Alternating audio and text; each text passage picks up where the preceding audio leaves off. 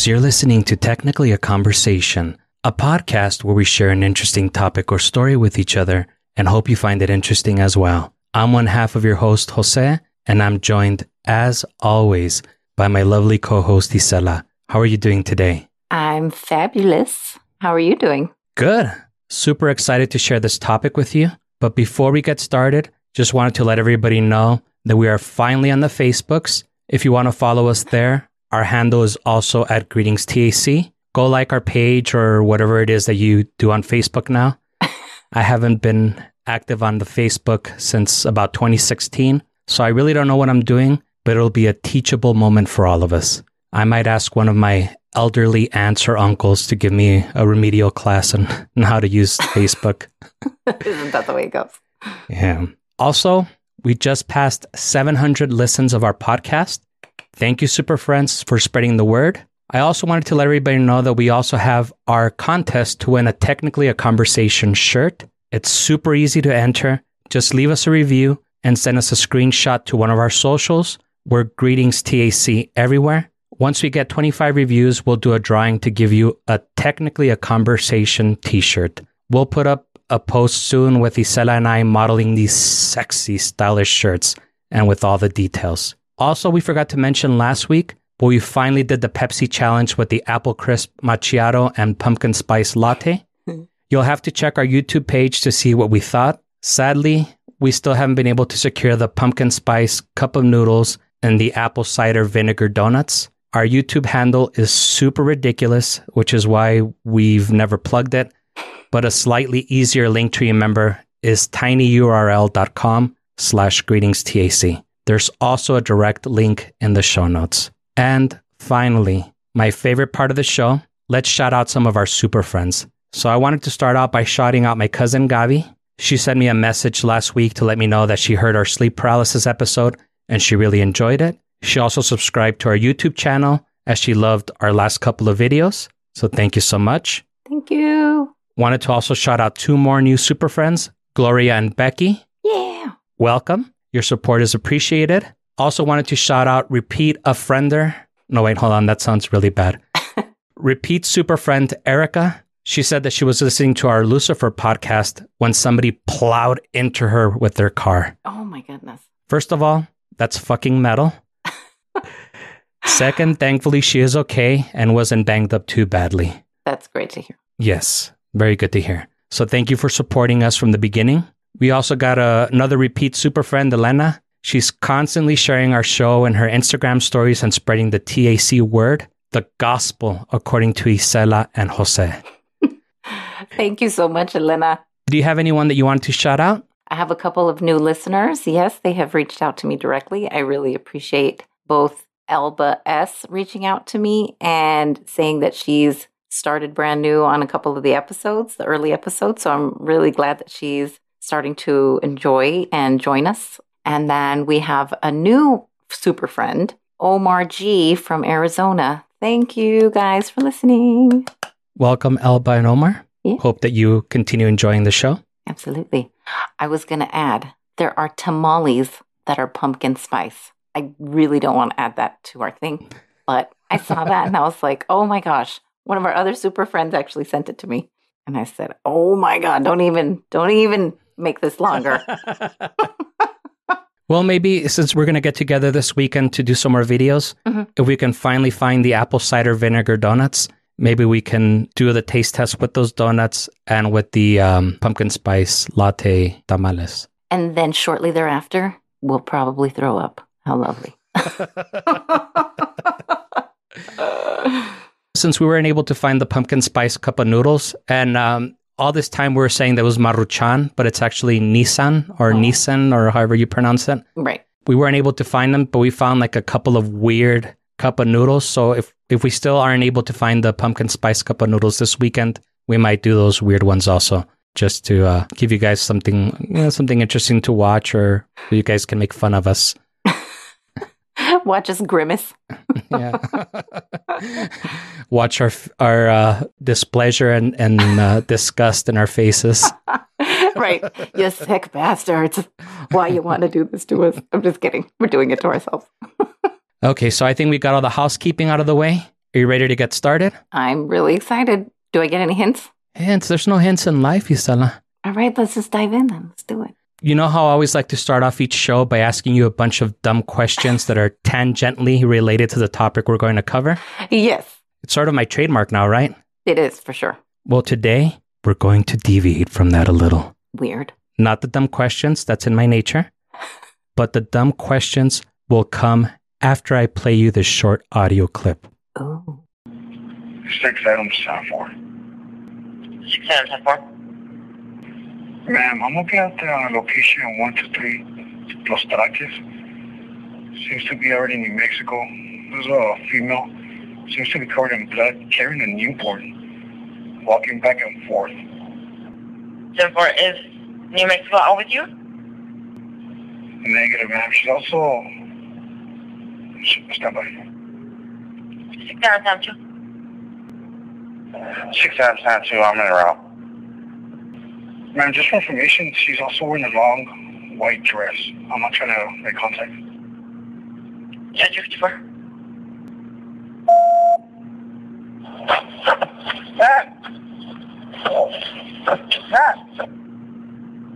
Pretty spooky, huh? oh my gosh. I've, I've heard about people always seeing some weird apparitions of a woman covered in blood and yet wearing some kind of long white robe or dress or something like that. So, what's the first thing that comes to your mind after hearing that?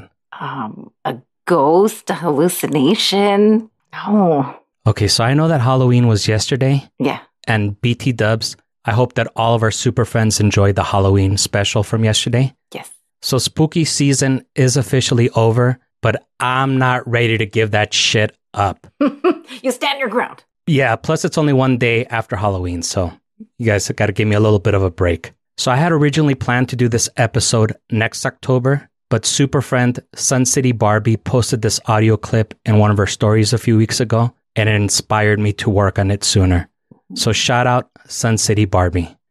Thank you. The audio clip is a dispatch call from 2015 that was sent in to something called Paranormal Research Investigations and was posted by Kiss FM, a local radio station here in El Paso. It's an Anthony, Texas police officer calling it in, and it sounds like they were right on the border between Anthony, Texas and Anthony, New Mexico. The Kiss FM Morning Zoo DJs did an interview with Monica Madrid, the dispatcher that answered the call. We'll put a link in the show notes if you want to listen to clips of the interview. But the Cliff Notes version is that they were never able to catch up to this bloodied woman. She was moving as fast as the officer was, and eventually he lost her. The police officer and Monica Madrid were both convinced that it was La Llorona that was witnessed that day. Oy, that's very oikokoi.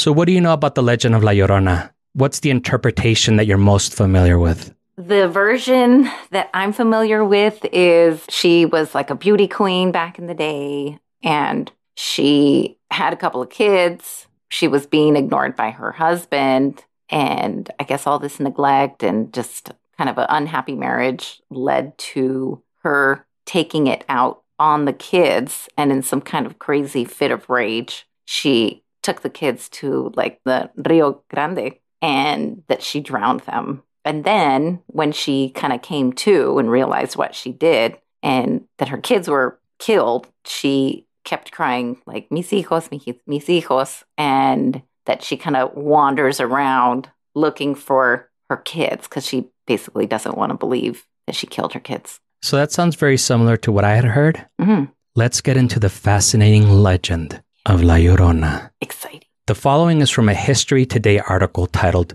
The Wailing Woman by Amy Fuller. La Llorona translates into the Wailing Woman or Weeping Woman, and her legend predates the conquest of Mexico. In the 16th century, Franciscan friar Bernardino de Sahagún wrote in the Florentine Codex about two Aztec goddesses that could be linked back to La Llorona.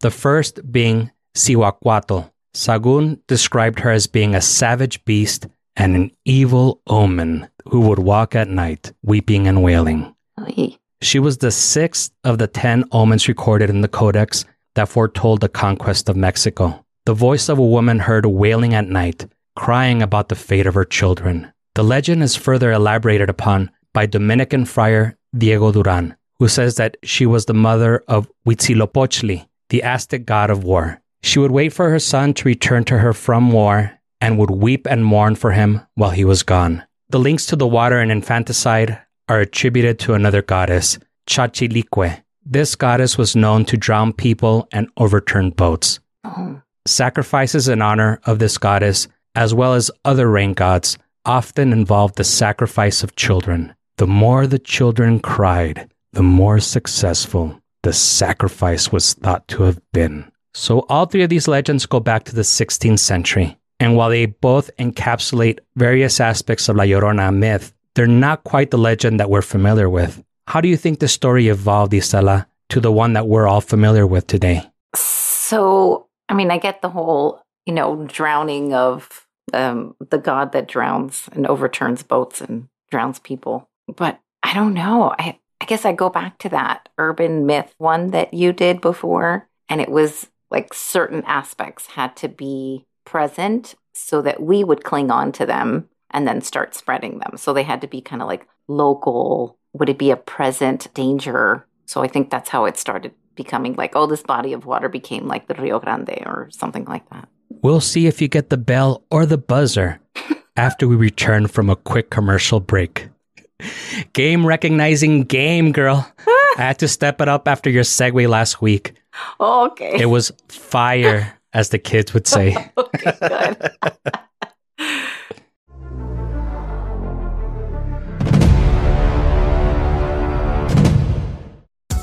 Hunger pains got you down?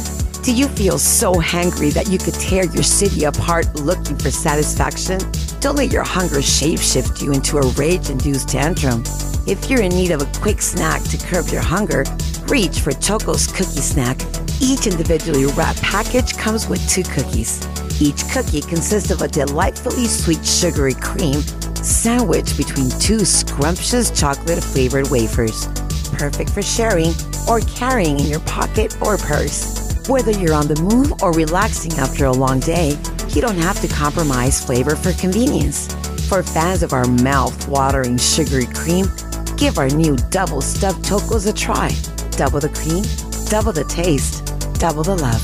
Find Choco Cookie Snacks at all Schultz groceries, Kent General Stores, Fort Man department stores, or wherever fine snacks or confectionaries are sold. Choco Cookie Snacks. So delicious, they're out of this world.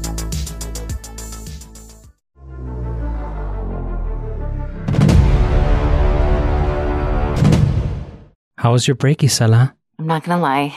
It was part of just me dreaming about the choco cookies because it reminds me of both Gansitos and those, I don't know, those little cheap cookies that you get at like Walgreens that are just like wafers. They're delicious. I don't think our sponsor would appreciate you calling their cookies cheap. No, that's so true. These are quality. That's right, people. These are quality. That's right.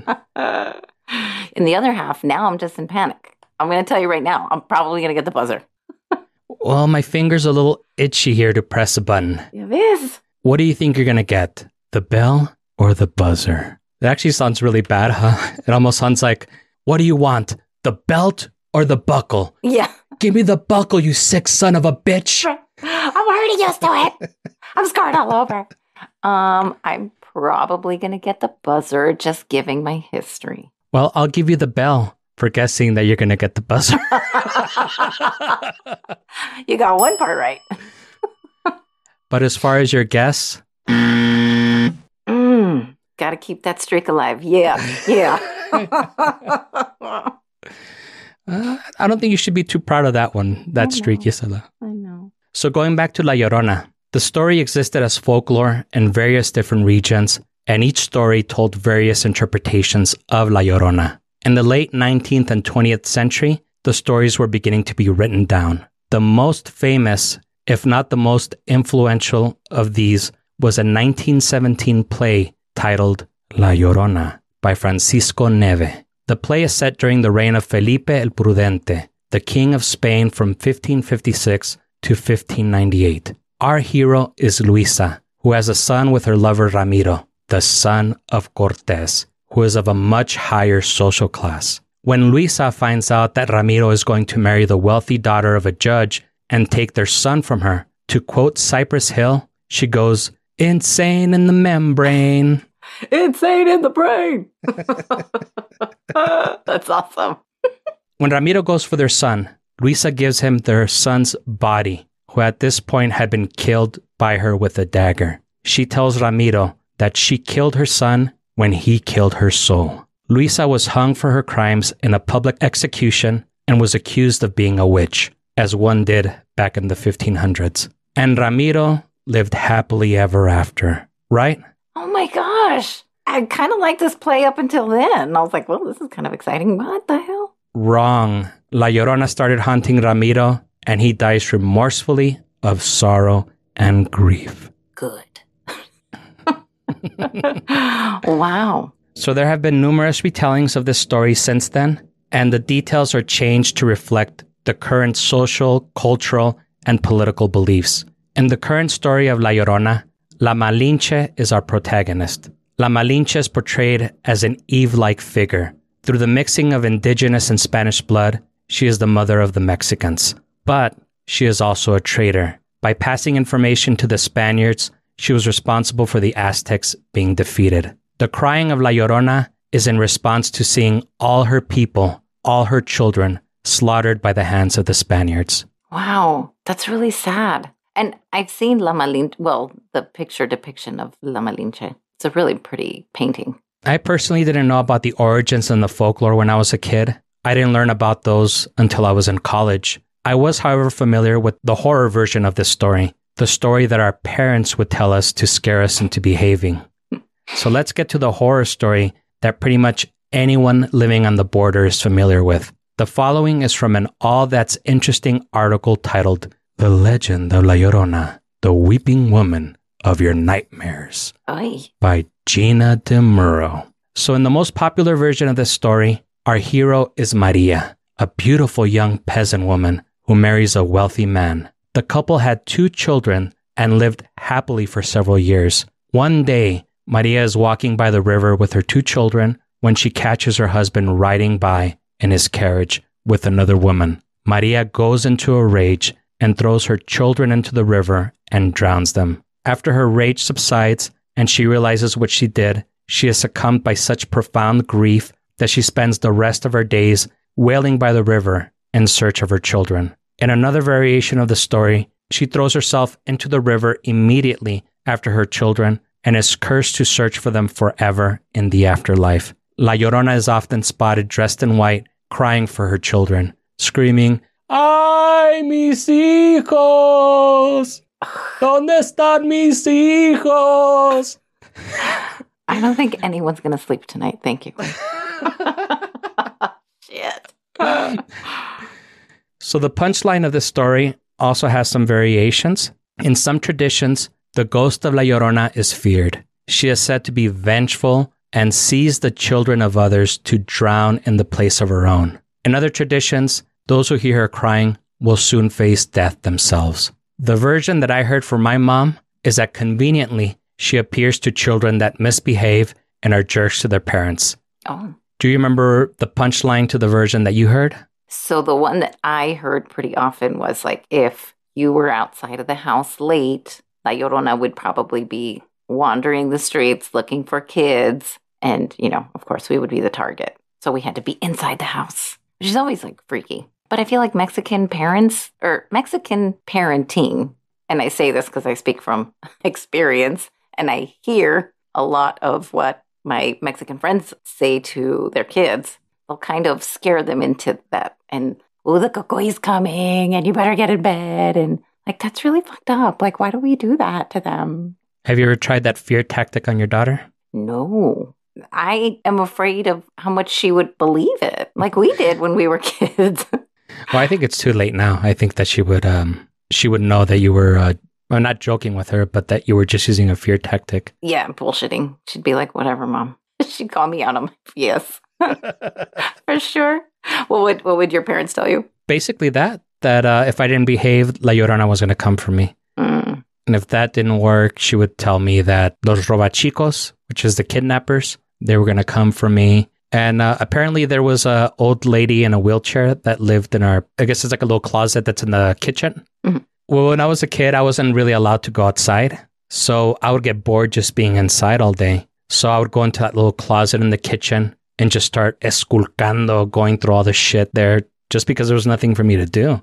My mom would say that the old lady in the wheelchair was going to appear if I was in there. And in my mind, like I envisioned her and I going up and down like the neighborhood in her wheelchair. And I was like so ecstatic. I would go in there just to go look for her. Like it totally backfired on my mom. Yeah. Well, no wonder she had to invent, or not invent, but she had to like step up her game and start talking about La Llorona. And then also Robachicos. I've never heard Robachicos. That sounds like another version of like Menudo, or which is like the Mexican, right? It's like the Mexican boy band, the original NSYNC before it was NSYNC, but Mexa NSYNC. Yeah, it did sound very fun. I'd be like, ah, los robachicos. I'll be, I'll get to hang out with kids that are my age. Yeah, exactly. And then you, you're going to sing together, Subete a mi moto. Actually, I don't even know who sang that. Shit. I kind of want to say Timbiriche, but I'm scared to confirm that because uh, our knowledge is getting real deep. We are really revealing it. I, I want to say it was Timbiriche, but um, I might be wrong. What did you imagine La Llorona looking like when you heard about her as a kid? I don't think I really gave a face to her, but I, I kind of imagined her like her hair all like in disarray because if she drowned her kids and she was like in this fit of rage, then I wouldn't imagine like a really nice prim proper, you know, RBG bun or whatever, right? So I kind of imagined like white. And for whatever reason, I, I always imagined like some kind of like a veil, you know, like when hardcore Mexicans are in um, hardcore Mexicans, um, when they're in mourning, they use the veil still. So I kind of imagined that veil for some reason, which is good because then I didn't really get to see her face or envision a face. But I didn't envision blood. And the only reason being is because I'm, I'm also very like practical. And I'm like, oh, if she drowned him, there's not going to be any blood involved. It's actually a pretty clean kill. Just really ugly. There wasn't any tide back then to wash off the blood stains. There would be no blood. Why would there be blood? She just drowned them. She didn't bludgeon them. In one version, but in the version with Luisa and Ramiro, uh, she did kill him with the dagger. In that play, right? Yeah, this is true. Yeah, that's not the one I. Thankfully, I envisioned a clean lady, but just kind of like all in disarray, very unkempt. I kind of imagine her looking like Chavela Vargas, not just because she had a song called La Llorona, but because she kind of sounded like she was crying while singing. Yes, a lot of emotion. Yeah. And then she's kind of arroguita. I'm just kidding. I really like her, actually. yeah, no, I'm kidding also.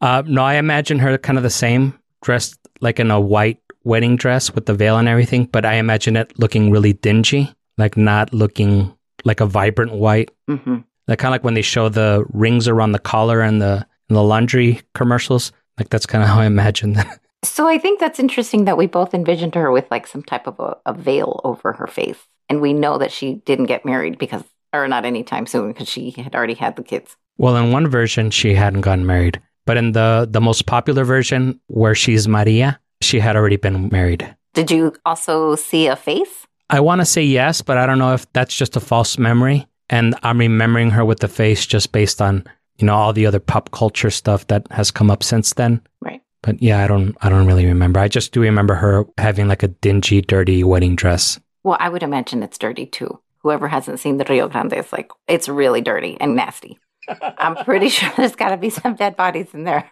but yeah, if she's in a dress, I would assume like it's already like all muddled up and stuff like that. Makes sense. And for some reason, I didn't picture her with shoes. I don't think I ever thought of that, but I also never pay attention to women's shoes or nails. I didn't think about her nails, but I did think about shoes for some reason. I think that I pay more attention to it now, now that you always bring those two things up the, the shoes and the nails. yeah, sorry. than I ever had in like my whole entire life. Yeah, you're welcome. These are the these are the little details I like to, to highlight in your life. well, since Isela mentioned dead bodies, we hope that you enjoyed the show and you join us again next week. If you're enjoying the show, leave us a review, tell a friend, and subscribe wherever fine podcasts are sold. Follow us on Facebook, Instagram, TikTok, and Twitter at GreetingsTAC. Email us at greetingstac at gmail.com or leave us a voicemail at 915 317 6669. If you have a story to share with us. Everybody does. ¡Ay, mis hijos! Goodness. ¿Dónde están mis hijos? Fueron al Oxxo a comprar cerveza.